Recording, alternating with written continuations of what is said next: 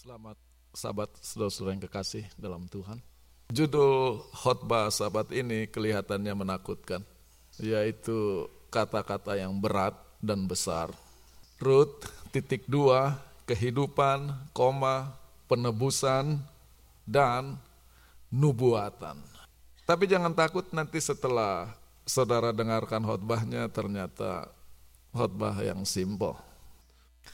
Dan kalau kita mau lihat lebih jauh, kita harus membaca buku Rut sebagai bagian dari cerita yang lebih besar. Bahwa buku Rut adalah bagian yang sangat penting, bahkan bisa disebut mata rantai yang sangat penting dari cerita besar yang dalam bahasa Inggrisnya adalah grand story, yaitu nubuatan tentang penebusan. Dan kalau kita teliti lebih jauh, penulis buku Rut secara sangat sengaja mengaitkan cerita ini dengan cerita Yehuda dan Tamar di buku Kejadian dengan fokus cerita tentang apa yang disebut penebus. Ayatnya bisa kita baca di Rut pasal 4. Ketika Boas mengumumkan atau minta izin kepada para tua-tua di pintu gerbang bahwa dia akan mengambil Ruth menjadi istrinya, maka para tua-tua memberi berkat kepada Boas dan Ruth. Kiranya Tuhan, ayat 11, membuat perempuan yang datang masuk ke dalam rumahmu ini, menjadi seperti Rahel dan Lea, yang mana kedua-duanya membangun rumah Israel. Ayat 12. Dan kiranya rumahmu akan seperti rumah dari Peres, yang mana Tamar lahirkan bagi Yehuda. Dan beginilah cara buku Rut ditutup di Alkitab. Rut 4 mulai ayat 18. Inilah silsilah Peres. Peres melahirkan, uh, memperanakan Hezron. Hezron memperanakan Ram. Ram memperanakan Aminadab. Kepada Aminadab lahir Nahson. Dan kepada Nason Salmon. Dan dari Salmon lahir Boas. Dan kepada Boas Obed. Dan kepada Obed Isai dan kepada Isai Daud. Kita lihat bahwa silsilahnya selektif. Mulai dari Peres berhenti di Daud. Siapa Peres? Siapa Daud?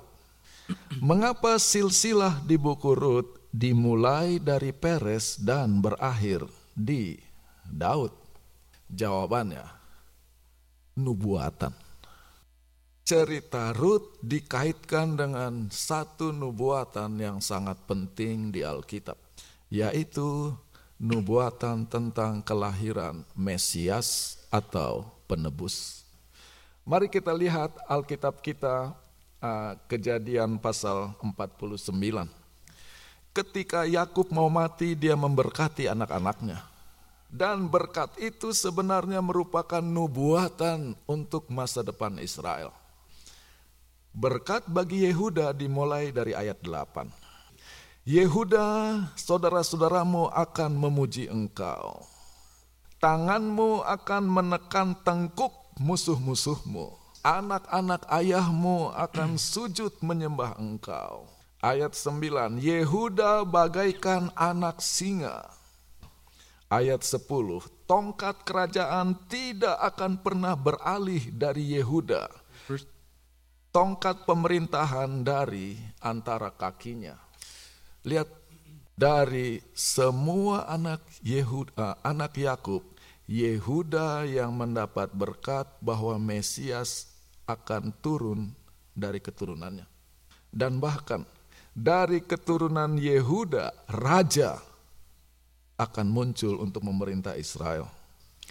Sekarang kita pindah ke buku Yeremia pasal 33. Boleh dimundur sedikit. Satu lagi. Di Yeremia 33 Nabi Yeremia sedang bernubuat.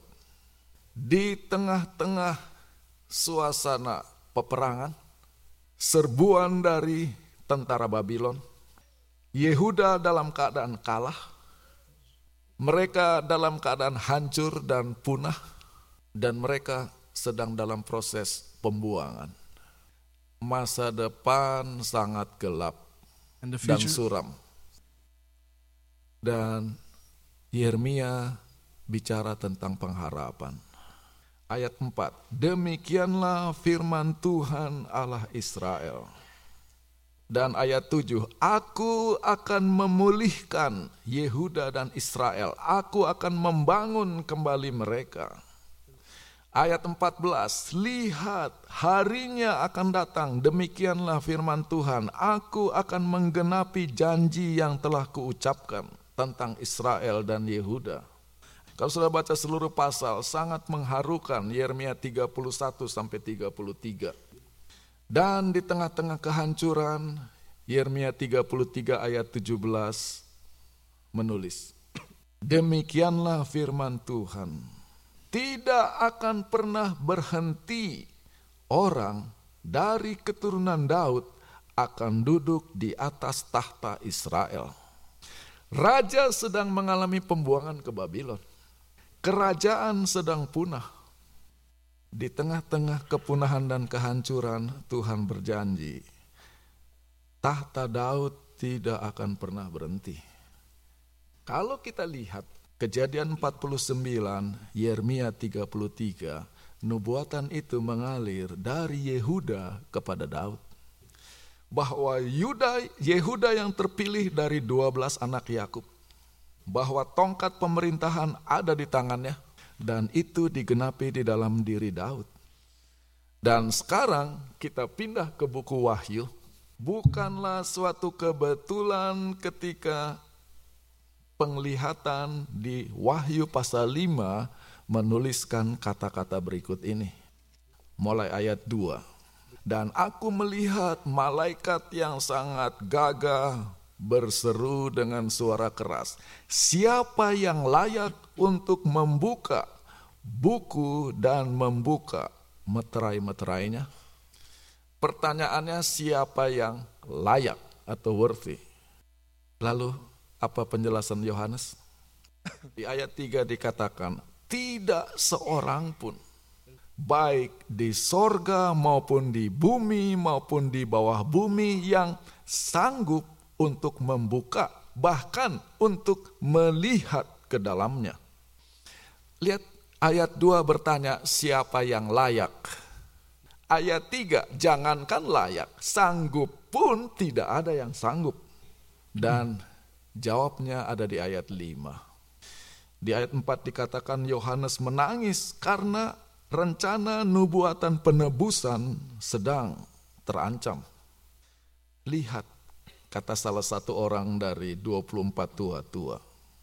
Singa dari suku Yehuda. Ingat kejadian 49? Yehuda seperti anak singa. Tongkat kerajaan tidak pernah beralih dari Yehuda. Tunas Daud. Ingat Yeremia 33? Tidak akan pernah habis orang mewarisi tahta Daud Singa dari suku Yehuda, tunas Daud sudah menang. Wahyu 5 ayat 5. Dan dia sanggup untuk membuka gulungan kitab itu dan membuka tujuh meterainya. Jadi tiba-tiba sekarang kita nubuatan di kejadian dari mulai Yehuda turun ke Daud dan akhirnya turun kepada Yesus. Maka sekarang pertanyaan berikutnya adalah bagaimana nubuatan-nubuatan ini bisa digenapi? Karena semua nubuatan ini adalah menyangkut manusia. Maka sekarang saya mau cerita cerita tentang penebus. Tetapi sayangnya cerita tentang penebus ini adalah cerita tentang kematian. Di Kejadian 38 dikatakan Yehuda punya tiga anak. Jadi kegenapan nubuatan tergantung kepada tiga anak Yehuda ini. Yang pertama, oh dia ambil istri Yehuda, nama istrinya Sua. Sua. Lalu mereka punya tiga anak, yang pertama namanya Er. Nanti kita lihat anak yang namanya Er ini error. Anak yang kedua namanya Onan. Anak yang ketiga namanya Salah. Dan kita baca di kejadian 38 ayat 6 dan 7. Yehuda mengambilkan istri untuk Er anak sulungnya, namanya Tamar. Tetapi katanya Er anak sulung Yehuda jahat dalam pemandangan Tuhan, maka Tuhan mengambil hidupnya. Ingat kejadian 49 ayat 10, tongkat kerajaan tidak akan pernah beralih dari Yehuda. Er sebagai anak sulung dialah yang paling layak untuk menerima atau mewarisi janji itu. Sayangnya tabiat Er tidak sesuai dengan berkat yang begitu besar yang menjadi bagiannya maka Tuhan tidak memberi kesempatan kepadanya untuk menjadi kegenapan dari nubuatan itu. Er mati. Maka sekarang sementara Er mati, kita baca cerita tentang penebus dalam bahasa Ibraninya Goel. Kejadian 38 ayat 8. Maka Yuda Yehuda berbicara kepada Onan, "Pergi kepada istri abangmu dan lakukanlah kewajiban sebagai ipar kepadanya untuk membangun keturunan bagi saudaramu. Er terancam punah dari silsilah karena tidak punya keturunan. Onan harus menjadi penebus yaitu dia mengawini Tamar supaya Er bisa punya keturunan. Dan kita bandingkan cerita ini dengan hukum di ke, uh, ulangan 25 mulai ayat 5. Jika orang bersaudara hidup bersama-sama dan salah seorang di antara mereka mati dan tidak punya anak laki-laki, istri atau janda dari yang mati itu tidak boleh menikahi orang di luar keluarga kepada orang asing saudara dari almarhum suaminya harus mengambil dia dan melakukan apa yang disebut kewajiban saudara ipar. Lihat kalimat yang sama muncul, penebus menjalankan kewajiban sebagai saudara bagi yang mati itu. Kenapa? Kita baca ayatnya lebih lanjut. Ayat 6 dari uh, ulangan 25 supaya anak sulung yang akan dilahirkan oleh janda ini akan meneruskan nama dari saudaranya yang mati. Dengan demikian, namanya tidak akan terhapus dari Israel. Tapi hukumnya tidak berhenti di sana. Ayat 7, ulangan 25. Tapi kalau saudaranya ini tidak mau mengambil janda abangnya, maka janda itu harus pergi ke pintu gerbang kepada para tua-tua. Ingat nanti cerita Boas dan Ruth terjadi di pintu gerbang di hadapan tua-tua. Ini hukumnya. Dan janda ini akan mengadu kepada para tua-tua. Saudara dari suamiku menolak untuk membangun namanya di Israel. Dia tidak mau menjalankan kewajiban sebagai saudara dari yang mati itu kepadaku. Ayat 8. Maka para tua-tua harus memanggil orang itu dan bicara kepadanya. Kalau dia tetap berkeras dan berkata, saya tidak mau ambil dia. Ayat 9.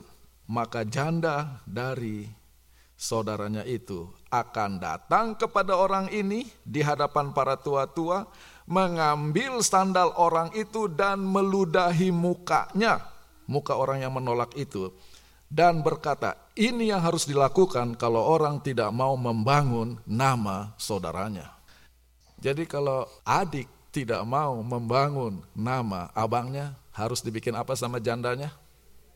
Diludahi mukanya di depan semua orang. Jangan takut ini cerita di Israel bukan cerita kita. Jangan sampai ada yang stres nanti. Sekarang kita kembali ke cerita di kejadian 38. Dikatakan Yehuda berkata kepada Onan, pergi kepada Tamar dan lakukanlah kewajibanmu. Ayat 9, Onan ini orangnya kurang beres. Dia menurut, tapi dia tahu anaknya nanti Namanya nama Er bukan nama dia. Dan setiap kali dia bersama dengan Tamar dikatakan dia membuang benihnya ke tanah supaya tidak memberi keturunan atas nama saudaranya. Apa yang terjadi? Ayat 10. Apa yang dilakukan Onan sangat tidak disukai oleh Tuhan, maka Tuhan mengambil hidupnya. Jadi Yehuda punya tiga anak, dua sudah mati. Tidak ada yang memberi keturunan. Tinggal yang kecil, Sela namanya. Kita baca ayat 11. Maka Yehuda berkata kepada menantunya Tamar, Tetaplah engkau menjadi janda, pulang ke rumah bapakmu, sampai anakku Sela yang nomor tiga menjadi besar. Tapi Yehuda berpikir, nanti kalau Sela saya kasih sama dia, mati lagi. Maka ayat 14, Tamar tunggu-tunggu, Sela sudah besar, tetapi Sela tidak pernah dikasih kepadanya. Jadi kalau kita lihat cerita penebusan, nubuatan kepada Yehuda ini, tiga anak tidak ada yang memberi keturunan. Jadi sekarang kematian kelihatannya menang di atas nubuatan. Yehuda kata Yakub, tongkat kerajaan tidak akan pernah berlalu daripadamu. Tapi sudah mau berhenti itu. Baru Yehudanya, tiga anak tidak ada yang kasih anak. Bagaimana nubuatan ini bisa digenapi sementara Yehuda tidak punya keturunan? Jawabannya aneh saudara-saudara. Tamar tidak sabar, dia akali Yehuda, dia dapat anak dari Yehuda. Dan anak itu namanya Peres. Ceritanya nggak usah kita baca lah 17 tahun ke atas itu. Sekarang kita pindah ke kejadian 38 masih ayat 13 dan 14. Satu kali kepada Tamar diberitahu, mertuamu sedang pergi ke Timna untuk mencukur bulu domba. Maka Tamar menanggalkan pakaian jandanya, dia mengenakan kerudung, dia berdandan, karena dia melihat bahwa Sela sudah besar tetapi tidak diberikan kepadanya untuk kawin. Kita lihat Tamar di tengah-tengah ketika nubuatan terancam tidak digenapi mengambil inisiatif. Seorang Kanaan menyelamatkan nubuatan. Nanti di buku Rut, seorang Moab, perempuan Moab kembali menyelamatkan nubuatan. Mari kita loncat ke Matius pasal 1, bagaimana Yesus diperkenalkan. Inilah catatan silsilah Yesus sang Mesias juru selamat anak Daud. Ayat 3. Yehuda adalah ayah dari Peres melalui Tamar. Itu cerita kacau itu. Ayat 5. Salmon adalah ayah dari Boas melalui Rahab perempuan sundal di tembok Yeriko. Boas adalah ayah dari Obed melalui Ruth orang Moab. Dan ayat 6, Isai adalah ayah dari Daud sang raja. Di dalam silsilah Tuhan Yesus di Matius pasal 1 ada empat perempuan yang disebut di sana. Dan tiga Tamar, Rahab, Ruth adalah orang-orang kafir semua dan orang-orang kafir ini yang menyelamatkan nubuatan tentang kelahiran Mesias. Jadi di cerita di buku kejadian, nubuatan itu selamat oleh karena Tamar. Sekarang kita datang ke buku Rut. Kembali kematian mengancam nubuatan itu lagi. Rut 1. Ruth ayat chapter 1. 1. ada seseorang dari Bethlehem di Yehuda. Nama Yehuda muncul di ayat 1, saudara harus ingat. Buku kejadian. Orang ini punya dua anak laki-laki. Ayat 3, Elimelek mati. Ayat 5, Mahlon dan Kilion mati. Maka sekarang kembali keturunan Yehuda, nubuatan tentang Yehuda sedang terancam untuk berhenti. Tetapi apa yang terjadi? Kalau kita lihat buku Rut dimulai di Rut 1 ayat 1 dengan menyebut nama Yehuda dan buku Rut ditutup dengan nama Daud. Dari Yehuda kepada Daud. Kenapa bisa tetap mengalir nubuatan itu? Karena Ruth memilih untuk tidak meninggalkan Naomi dan tinggal bersama-sama dengan dia. Buku Ruth bukan buku sembarangan.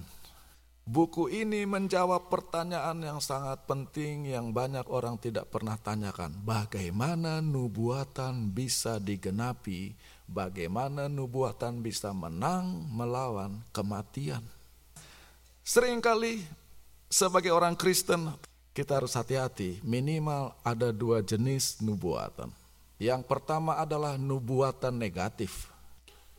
Perang, gempa bumi, kelaparan. Kita kalau bicara nubuatan yang negatif-negatif terus, tanduk kecil, Amerika, pokoknya yang bikin stres, negatif profesi. Tetapi ada nubuatan yang positif yaitu bagaimana rencana penebusan bisa tetap dijalankan dan digenapi melalui umat Tuhan. Buku Rut bicara tentang nubuatan yang positif. Berulang kali kematian mengancam kegenapan nubuatan. Tetapi buku Rut menunjukkan bagaimana orang-orang bisa menyelamatkan nubuatan itu.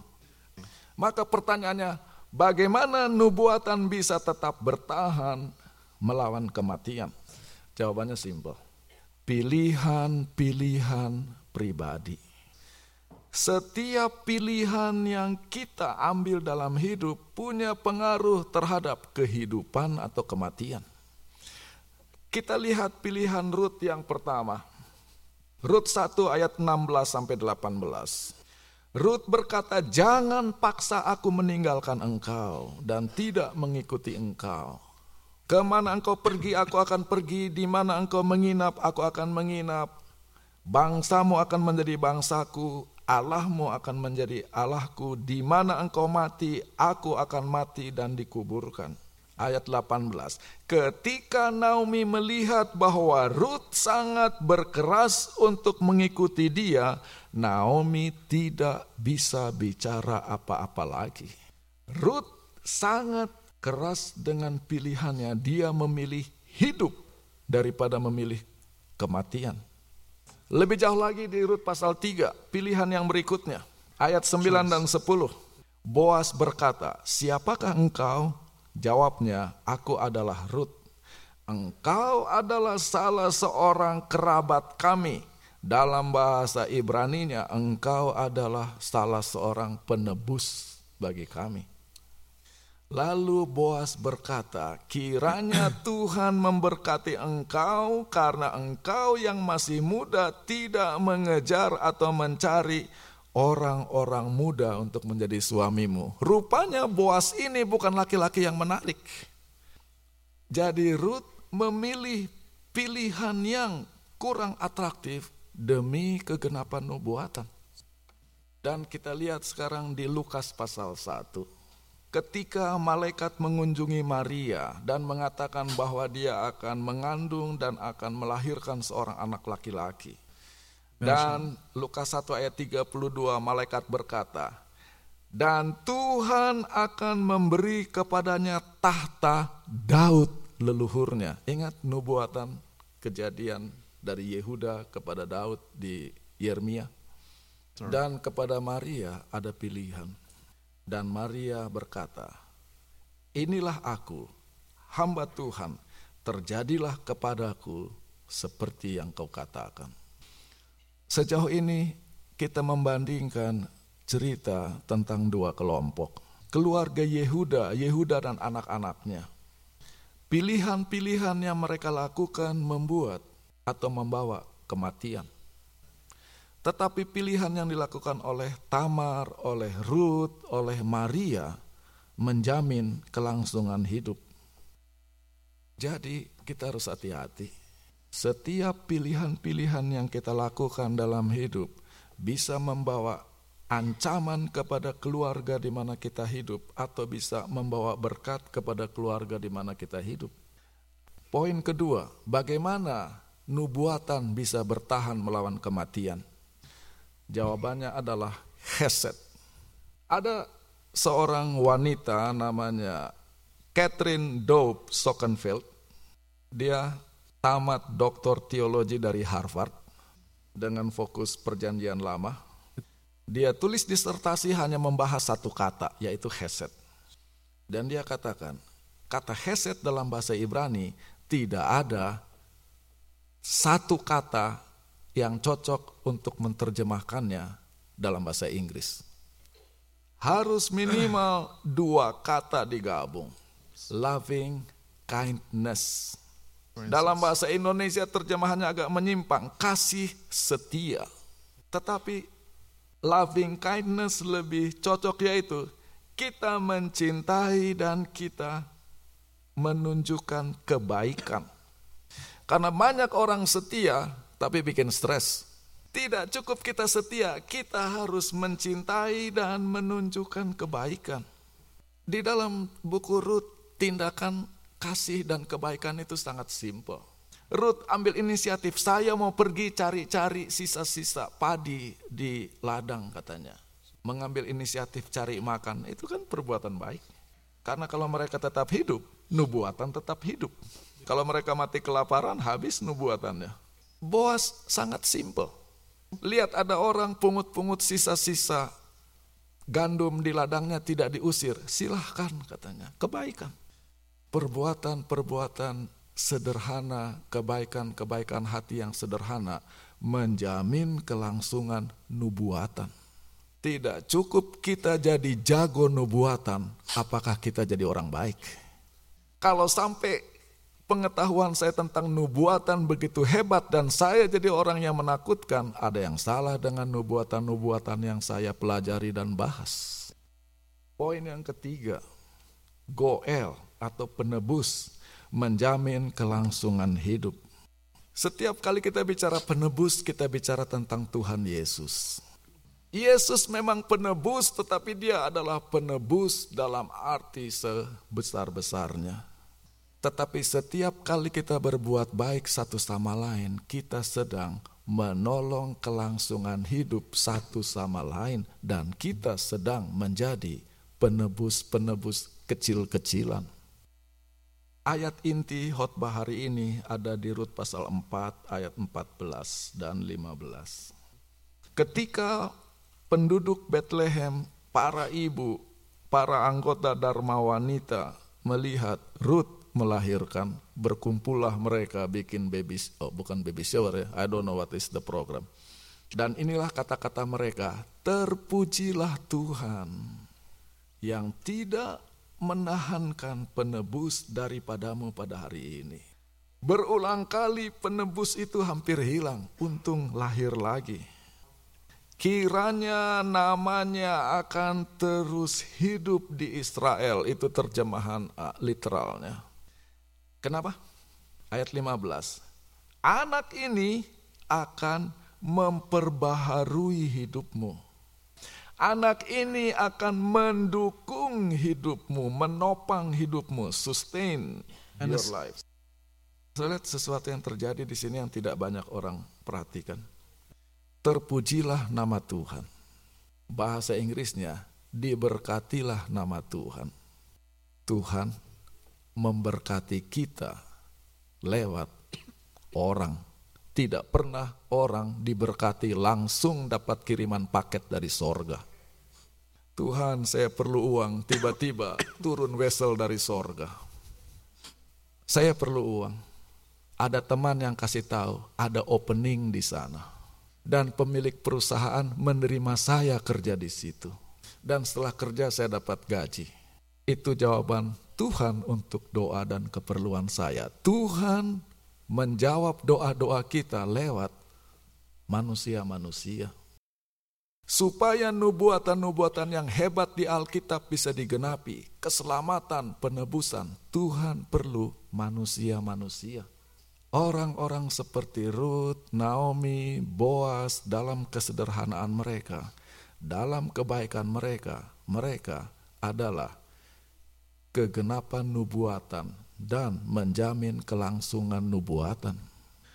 Ketika kita berbuat baik satu sama lain, nubuatan tentang umat Tuhan di akhir zaman hidup. Karena kalau kita stres di gereja semua murtad, nubuatan itu tidak digenapi, tidak ada umat Tuhan di akhir zaman. Cerita Ruth tiba-tiba menunjukkan setiap orang, setiap umat Tuhan adalah bagian yang tak terpisahkan dari pekerjaan Tuhan yang sangat besar. The work of the Lord. Kalau kita hidup, kita ini menolong supaya kematian jadi lebih hebat atau kita menolong supaya kehidupan bisa bertahan di atas dunia yang memang sudah penuh kesukaran ini. Tuhan memberkati kita semua.